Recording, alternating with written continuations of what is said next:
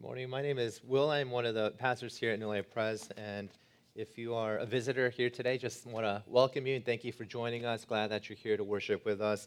We are finishing up our last sermon in a series looking at the book of Philippians. We entitled this series Joy in the Journey.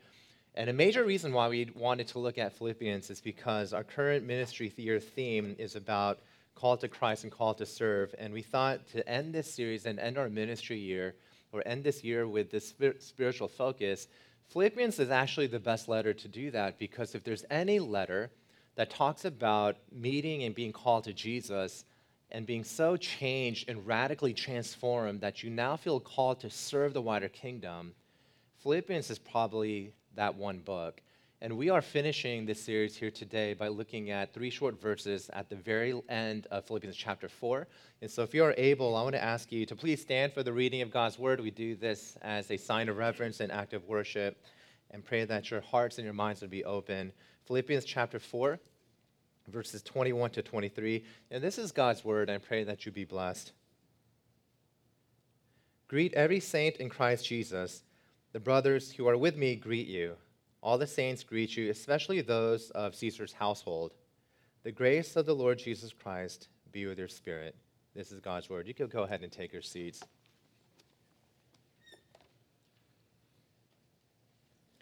They say that sometimes the most powerful words are spoken in the fewest of words. And I don't know if that's just a writing technique to say that the more succinct you could express something, the better it is communicated.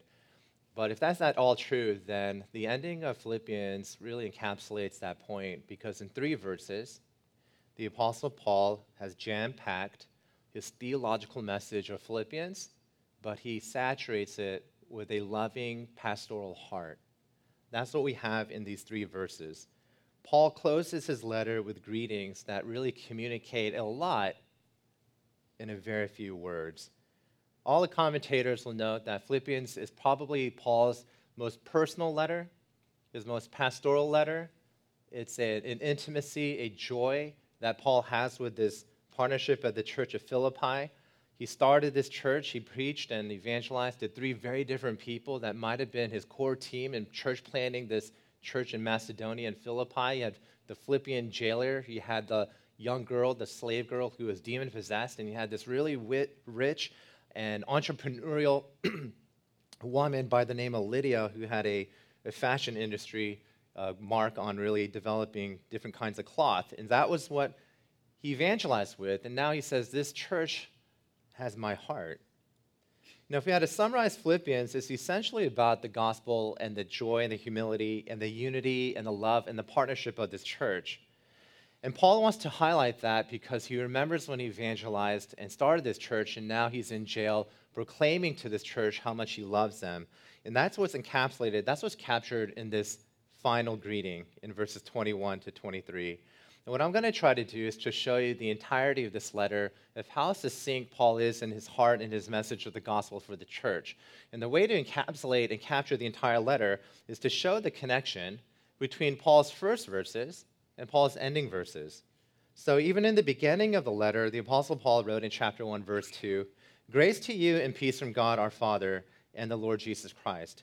And the verses that we just read, he almost says it in the same way, and he's talking about the saints at Philippi, grace to you, love to you.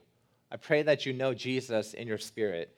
And that's what I want to talk about when he say the entire letter, this pastoral heart, this rich theological message of this partnership that Paul had with Philippi, we're going to look at these final words and these final greetings, and there's three things that Paul highlights very simply.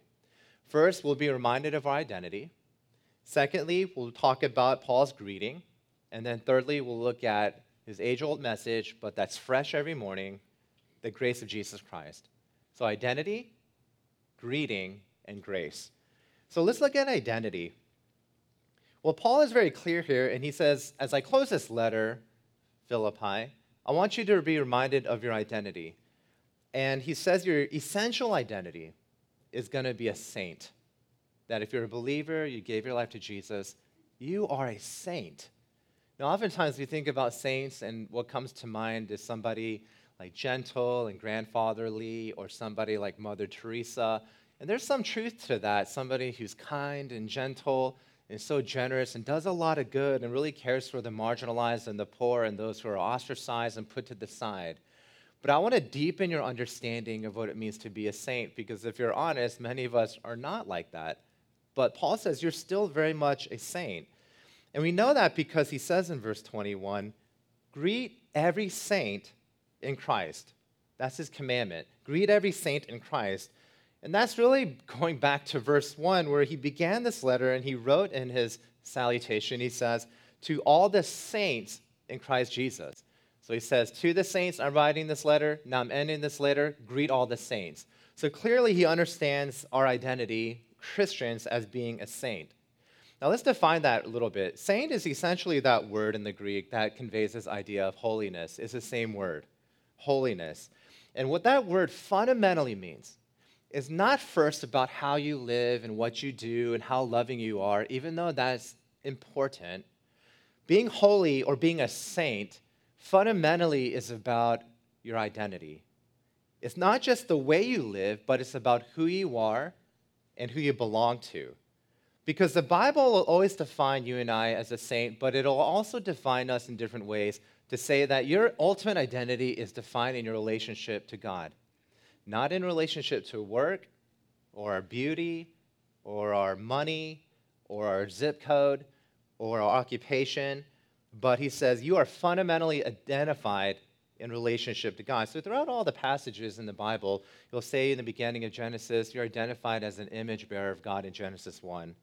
Later on in the New Testament, he'll say that in 2 Corinthians 5, we are agents of his mercy and reconciliation. We're identified by God's mission. We are his family. We are God's bride. We are God's children.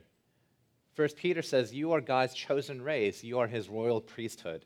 We are justified in Christ. We are sanctified in Christ. We are adopted in Christ.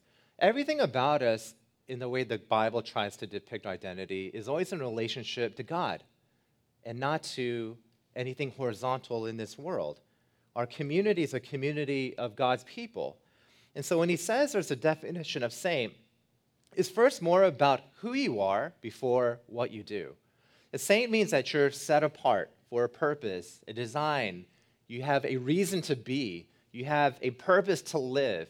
So, in some ways, you could say that in a functional sense, that a pair of eyeglasses are really uh, they're made saints because they're holy they're set apart they're designated for a purpose which is to read and to see so you put your glasses on to look at and to see with clarity you could say that a fork is sort of a saint, if in the sense that its first identity is used to poke food and pick up food. So if you ever use your glasses and you try to use that to pick up your food, or you try to use your fork in order to read your book with more clarity, then it's no longer saintly living. It's not holy. It's not using the design that it's meant to be. So God is saying, I chose you. I made you. You're a royal priesthood. I sanctified you. You're my children. You're my bride. And you're saints because I set you apart across the world from all these other nations that you're my very children. And that's why you're saints, because of who you are and who you belong to, not first about how you live. It's about the quality of you, who you are, more than the activity of what you do. Although you do need both. But fundamentally, we always think about the ethics before we think about what they call in terms of ontology or your identity or what makes you up. Now, for example, in 1 Corinthians chapter 1, verse 2, Paul says, You are saints sanctified in Jesus. It's about your identity. Now, think about this really quickly. The most messed up church in the New Testament is arguably 1 Corinthians, the Corinthian church, because they had false doctrine, they had false worship, they had fornication, adultery, broken marriages, they had doctrinal issues and heresy, they had cliques, they had division and tribal mentality. They had political division. They had, it was arguably the worst church in the New Testament. How does Paul begin his letter to the Corinthians? To the saints. Because before he goes to ethics and what they do, he's saying, no matter what, you're still in Jesus. You're set apart for a purpose, you're set apart for a design, you're my people. In Ephesians 1, Paul gives his other definition of saints that says, Saints, you are chosen in Christ in relation to him. Ephesians 2, saints are a new creation in Christ. And in fact, probably the most preeminent virtue of any saint is going to be 1 Corinthians 13, which is the attribute, the characteristic of love. That you are loved by God, you're loved by Jesus, and then you're called out to love one another. Now, if I clarify this, I want to try to balance this out for you. The way that the Bible wants to identify you in relationship to God is ultimately about saints. That's your finished personhood, that's your separation, that's your identity. He sets you apart. But oftentimes, in, in some biblical narratives, what you look in the Bible, eh, you'll see different designations for people. And the three categories for people are essentially sinner, sufferer, and saint. So if you're thinking, well, we're not all saintly, and there's a lot of bad Christians out there, yeah, you're right. There's a lot of brokenness, a lot of hurt, a lot of sin. In the Bible identifying this messiness of this world, Christians as a sinner, a sufferer, and a saint. But it's not an equal balance. The Bible and the evidence in Scripture is to say you are heavily identified as a saint. And sometimes in life, depending on the season of your life and what life throws at you, you feel different, different identities. You know, sometimes in the, the Spirit will speak, and you just feel for a long time, I'm, the, I'm such a bad sinner. I'm just so sinful in my motivation and heart. I'm so self concentrated and self centric, self motivated. But sometimes in other seasons of your life, you're just suffering and life is hard. You know, I'm struggling in my relationships. I'm struggling with mental health. I'm struggling with my work. I'm struggling with joy. And you're just in a season of suffering. You're losing loved ones. You found out an illness. This world is broken. It is corrupt because of this thing called sin. So sometimes in seasons of your life, you're like, I'm really suffering and I just feel like a sufferer, like Job in the Bible. But in the midst of this, in the long perspective, the Bible will say the dominant accent is the fact that you are a saint. Sure, that you are a sinner, you are sufferer, but you are really, at the end of the day, a saint. You are God's very own. He's never going to let you go. God sees you in his finished state because he sees you through son Jesus, and he gives you grace to get there. Did you know that in the Bible, these are some rough statistics, over 300 times in the Bible, there's a reference to sinners.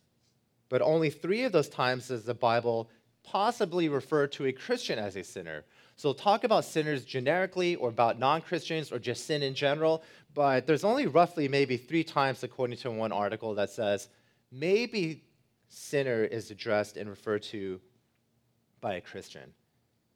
So dominant identity is going to be about being a saint. There is zero times in the book of Philippians that there's the word sin or sinner. There are over 200 times in the Bible that Christians are referred to as saints or holy or righteous.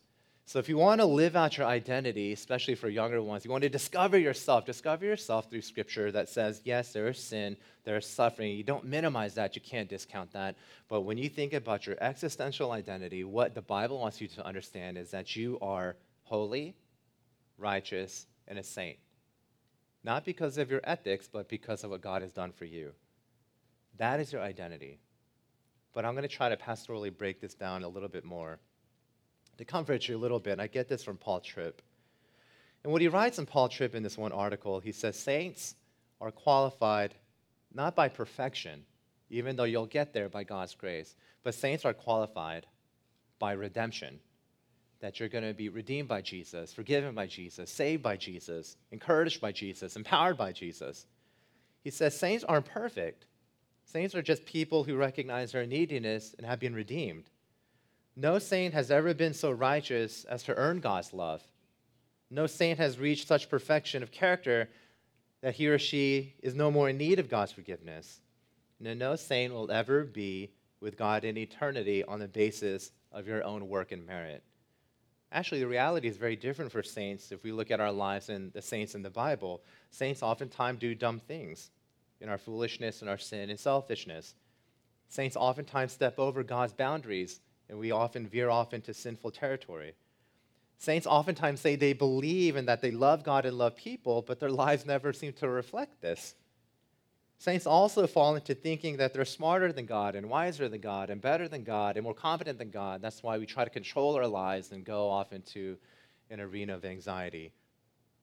That's actually what saints are until Jesus comes back and he continues to grow us. That's what you are. And the Apostle Paul begins and says, To the saints in Philippi, greet every saint in Philippi. That couches and encapsulates your identity in mind. Scripture envelops you in this identity. and giving you a purpose and reason to being. So he's saying, Yes, feel remorseful for your sin. Yes, I know you're feeling pain, but he says, To the saints of Philippi, the grace of Jesus Christ. With the saints of Jesus Christ, may his spirit be with you. Grace to you, to you I write about grace that's actually what your identity is. And one simple application is this if that's how God sees you, and He's saying that's how God wants you to see yourself, the question is when you look around in this room and out there in the world, how do you see each other? Do you see each other always in relationship to God? Yes, they're sinning, they're suffering, but they're ultimately a saint. But do you see them in relationship to God, or do you see people in this room in relationship to something else, as an adversary, as a competitor, as someone you're envious of? someone you get annoyed with, someone that you just can't get along with, someone who's not funny, someone who's too rich and doesn't is not generous enough, someone who's too poor and is always expecting a handout. How do you view each other in this room? Is it in relationship to God? Or is it in relationship to your sin and your personal preferences and categories? Because if God wants to see you as a saint, we need to understand ourselves as saints. That means we look at everyone in this room, first and foremost, as a saint a saint of Jesus Christ. That leads us to our second point. To these saints, to you and me, Paul says, God through me wants to greet you. He wants to greet you. He wants to say hi. Read with me again, verse 21 to 22. Greet every saint in Christ Jesus. And the brothers who are with me greet you. All the saints greet you, especially those of Caesar's household.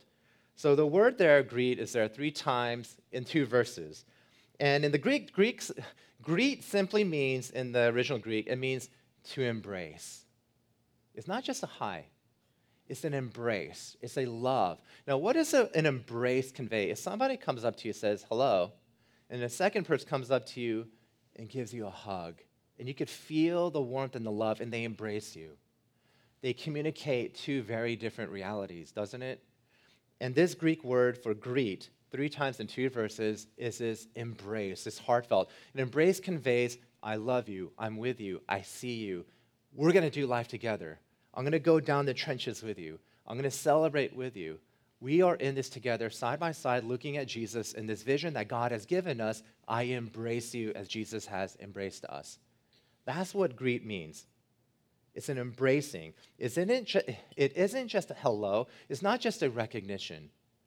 It's an engagement together in life. Greetings are really powerful, friends. Greetings are very, very, very powerful. You know, it's not just a Christian thing. Greeting is part of the way the world works because God designed this world. Greeting has tremendous impact on community and your mental health, even aside from the gospel. So, even in this article by the Duke Global Health Institute, there's just a testimony of someone who was traveling to different cultures in the world. She wrote that greetings were so essential.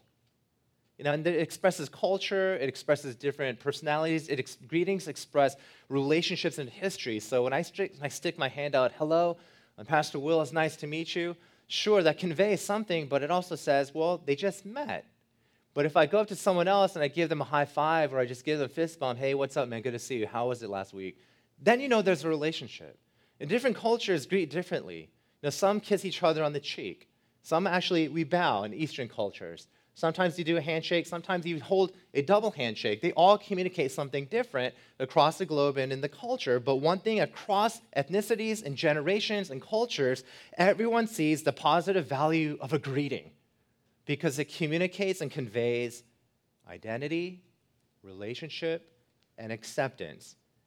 That's what this article in the Duke Global Health Institute is talking about. It even writes that says saying hello smiling can give you a sense of belonging that addresses depression and loneliness. Greeting has a power for this. Even a book I'm reading by Dale Carnegie says How to Influence People and Make Friends. He emphasizes this one sort of point, not about a greeting, but he says, Remember people's names. The power of remembering, remembering someone's names can really make that person feel seen and known. And that's why you could know them and greet them individually by their name, because greetings have that sort of power. Power. You know, even when, kind of a side note, but when when the government and when the California Health Department in Newsom said, you know, we can as a church and religious institution. You know, you come back together and you can congregate physically. I was thinking, man, how we haven't seen each other for a couple, maybe a couple years, maybe months, and we're coming back together physically. It's going to be a relational and psychological adjustment, and they're looking and trying to follow all these like these crazy protocols. You know, we had this this face heat detector that you do face recognition. It tells you if your temperature is above a certain and certain temperature, and everyone has to go through that. Our welcoming ministry, led by Jennifer Kim, has to put on masks. I got to wear a mask. Can't read smiles. Can't have. Now, how are we going to make this feel welcoming when people want to gather together so they want to keep coming back? How are we going to greet them so that they're going to feel welcomed?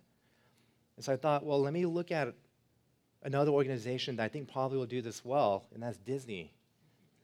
And so I went to Disney, downtown Disney, two or three times. I just like Disney, but I also wanted to see how are they going to make me feel welcome? Because if anybody could do that under common grace in that world out there, I felt like Disney's going to do it. And they had masks and they're taking their temperature, but they had so many stations. And I went there to see how do they greet people in this weird world that we live in. You know, is their eyes, is their voice? They have to accent it more to be more friendly. They have to talk a lot. They have to encourage them, be clear. But greetings have that ability to feel, make someone feel comforted, welcomed, and seen. So, what's notable about Paul's greeting is on 21, he begins this way. He says, Greet every saint individually, greet every person. See, understand what Paul's doing. He's writing this letter in Roman imprisonment. He wants God to greet the church in Philippi through Paul's letter Paul's writing this to elders and deacons, and he's saying, I love you, I miss you. Greet every single person for me, embrace them and hug them. That's Paul's pastoral heart. He doesn't just say, Tell the church I said hi. He says, Can you embrace, can you do me a favor? Can you embrace every single saint individually in their unique stories and makeup and brokenness and heartache and their partnership and generosity? Can you embrace each and every one? God's love comes to you individually, friends. He sees you individually. He knows you individually. He cares for you individually. He sees you and embraces you and knows you in the gospel of his son. And this greeting is so important that Paul conveys this, remember, three times the word greeting, two verses, to show you that there's this multi layered, deep level of greeting. The word, the verb there, greet, in verse 21, is actually a plural. He's saying to a group, greet individuals, and that's probably verse 1 to the elders and deacons, deacons and overseers. So telling the leaders of the church, greet each person for me. There's a multi layered greeting here. And then he says, There are brothers who are with me. That's probably the people who knew Paul, that were with Paul near Rome, who loved Paul, prayed for Paul, taught with Paul, received from Paul, suffered with Paul, smiled with Paul, ate with Paul, laughed with Paul. That, these are the people who are with me. And that's probably what Paul says in verse 1 and 2 of the letter. He says, Paul and Timothy and the servants of Christ Jesus, those are his band of brothers. Those are people with him. Those are the missionaries out on the field. And he says, okay, tell everyone I embrace them individually. Tell them, my entourage, we also greet them. No, it's the leaders over here in the mission field at Rome that's telling the church back at home in Philippi, I greet you. That's what he's saying. Timothy, servants of Christ Jesus, also embraces the church. And then in verse 22, he says this All the saints over here in Rome, especially those in Caesar's household, they greet you. Man, he just really wants you to be saturated in the greeting of God. He's saying, I greet them personally and individually. My band of brothers also greets you in Philippi.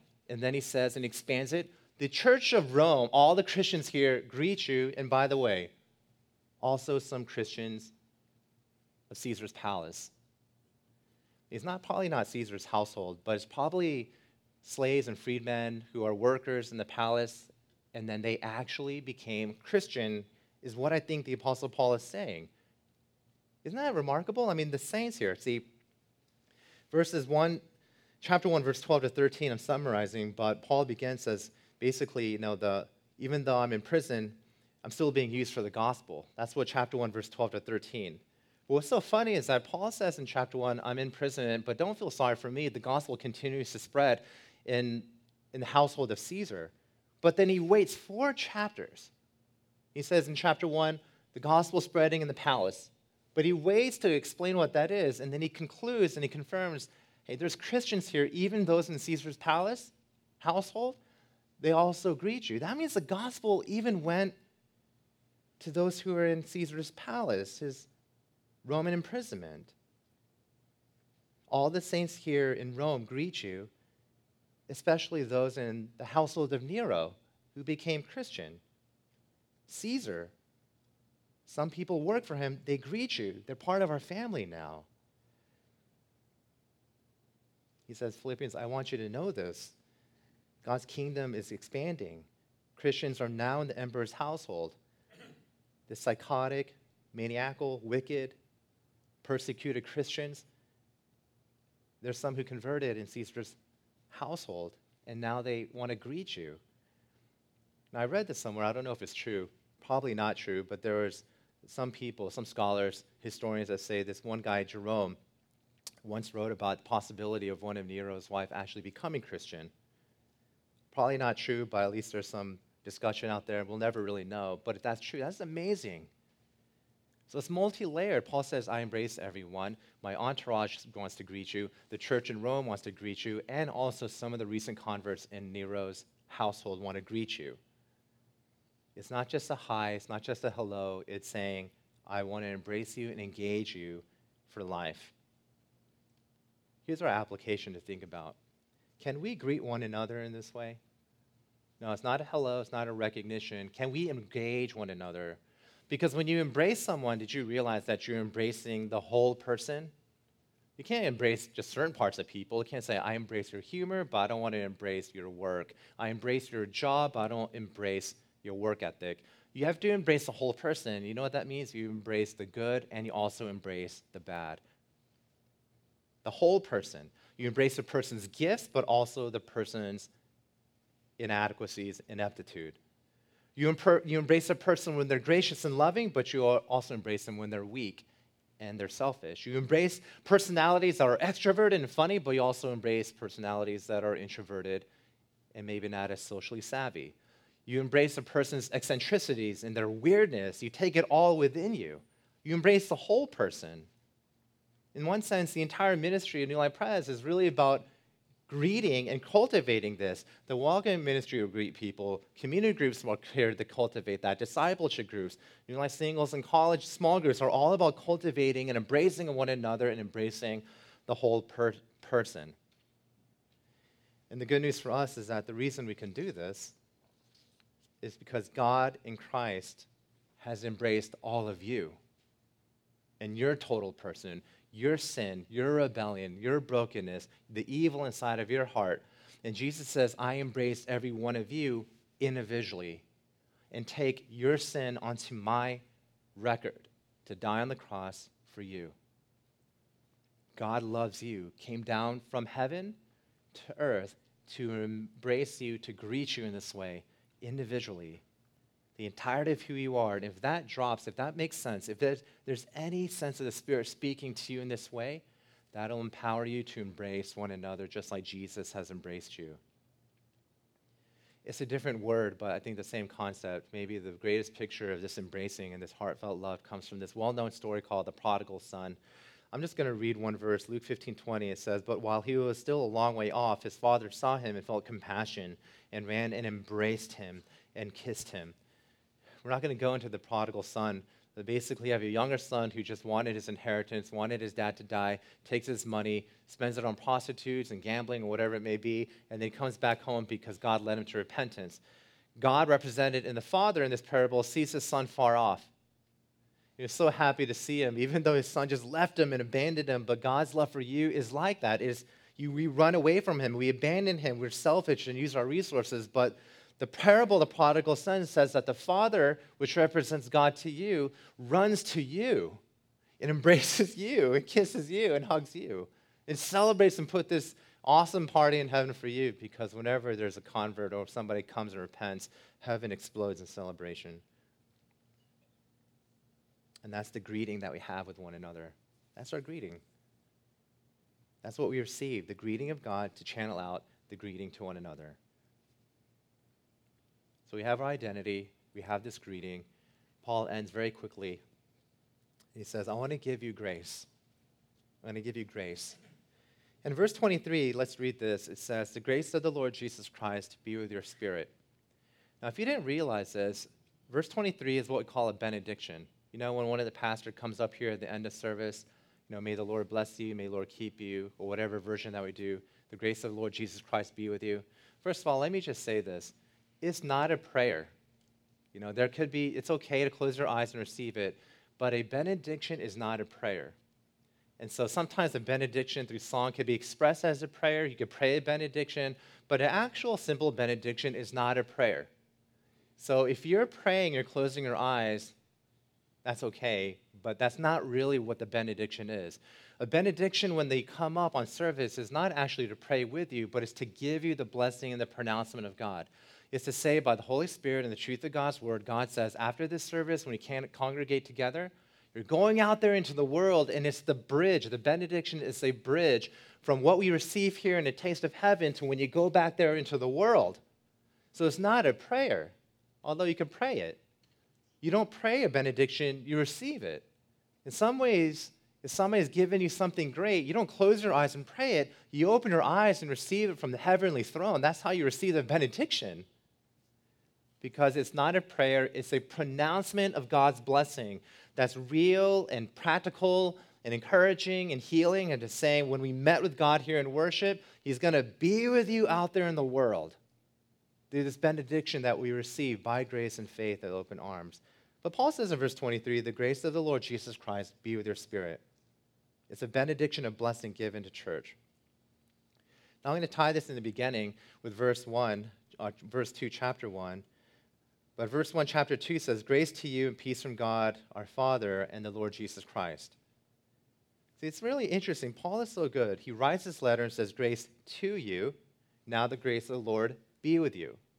He's saying, I'm going to write this letter, grace to you, that encapsulates his message. He's going to spend four chapters to explain what is this grace to you. And after he explains it in four chapters, he ends it and says, What I've just explained is the grace that's with you.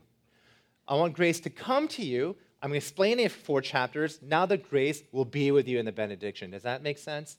I'm writing this to you so that you could receive and learn God's grace. But now that you received it, you learned it, we extolled it, we explained it, we loved it. Paul says, now grace with you.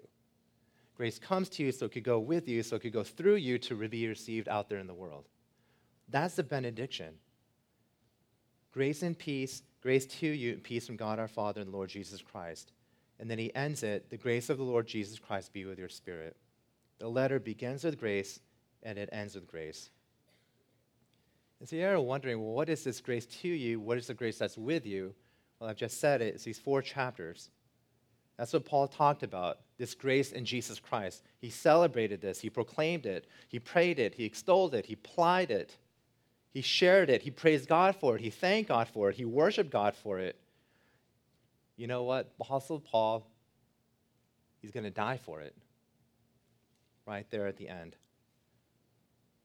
If you look at these four chapters in Philippians 1, it's the gospel joy in life and death. That's the grace to you. Philippians chapter 2, it's the celebration of Jesus' humiliation and exaltation, his death and resurrection. He celebrates this. The path of glorification comes through the path of humiliation the path of exaltation comes the path of humiliation. And then in chapter 3, verse chapter 3, Philippians, it's the supremacy of knowing Jesus. You have intimacy, you put on the mind of Christ. He's celebrating this. In chapter 4, he's thankful for this gospel partnership and says, You gave me money, but I'm thankful more for your heart and our lives together. So there's the gospel joy in life and death. There's the celebration of Jesus' life and death. There's the supremacy of knowing Jesus' life and death. And he's thankful for this gospel partnership to be in missions for the life and death of Jesus. And he's saying, This is the grace to you. Now I'm praying a benediction, giving you, pronouncing a benediction so that this grace can be with you. Hopefully that makes sense. That's what we get here in this joy in the journey. What's interesting as we come to a close is this in verse 23, there's an interesting phrase there that's unique to the New Testament. It says, Grace be with your spirit, your soul. saying God's grace be poured out on you and in you, surrounding you, saturating you, permeating you down to the depths of your soul, the essence of your identity, your spirit. It's what, on your fundamental basis, makes you who you are, the control center of your life. Yeah, our bodies, physical bodies matter a lot. We're never going to be separated from physical bodies. But you're getting at the core of your identity and who you are. is your soul, it's your spirit. And he says, The grace of the Lord Jesus will come to the core of your being to change you from inside out, to saturate you, your spirit, your goodness of God coming into your being. Singularly, individually, because that spirit and that word is about the individual and singular. And saying it's not just the spirit and the grace coming to the spirit collectively, but he's saying individually, the spirit will receive as the grace of Jesus comes to you individually, the grace to you and to you and to you and to you and to you. In your inner being, your core. All the things that we see in Philippians 4 are now given to you in his son Jesus in his redemption, who has came to embrace you in his life, but also in his death, and also in his resurrection, and also in his ascension, and also in his session, that he has done this for you at the very core of your being. And so I pray as we conclude this series, this joy in the journey, that the journey doesn't stop now, but the joy also continues with you and moves you forward sustains you, changes you, transforms you until you fully are consistent with the identity that you have as a saint of Jesus Christ. As God greets you and we greet one another, and that the benediction of God's grace in Jesus comes to your very core and inner spirit, giving you heavenly life that lifts you up from wherever your circumstances are to worship, to transcend your circumstances, to glorify God to find joy even in the midst of hurt. Together as a church called New Life Pres. Let's turn to the Lord. Let's pray. Father, we thank you so much for the grace that we receive in your Son. We thank you, Lord, that you have made us your saints. We thank you that you have set us apart for a purpose and plan far greater than we could ever imagine. We thank you that you have greeted us in the gospel of your Son, who embraced us in our brokenness and hurt and embraced our sin and made it his very own so that we could have life in him. Thank you for this benediction, this pronouncement to say, You'll never leave us, you'll never separate from us. Because the grace of Jesus, your Son, God, comes to our very core and spirit to encourage us, change us, transform us, sustain us. And we thank you so much for this, God. We pray all these things in his name. Amen.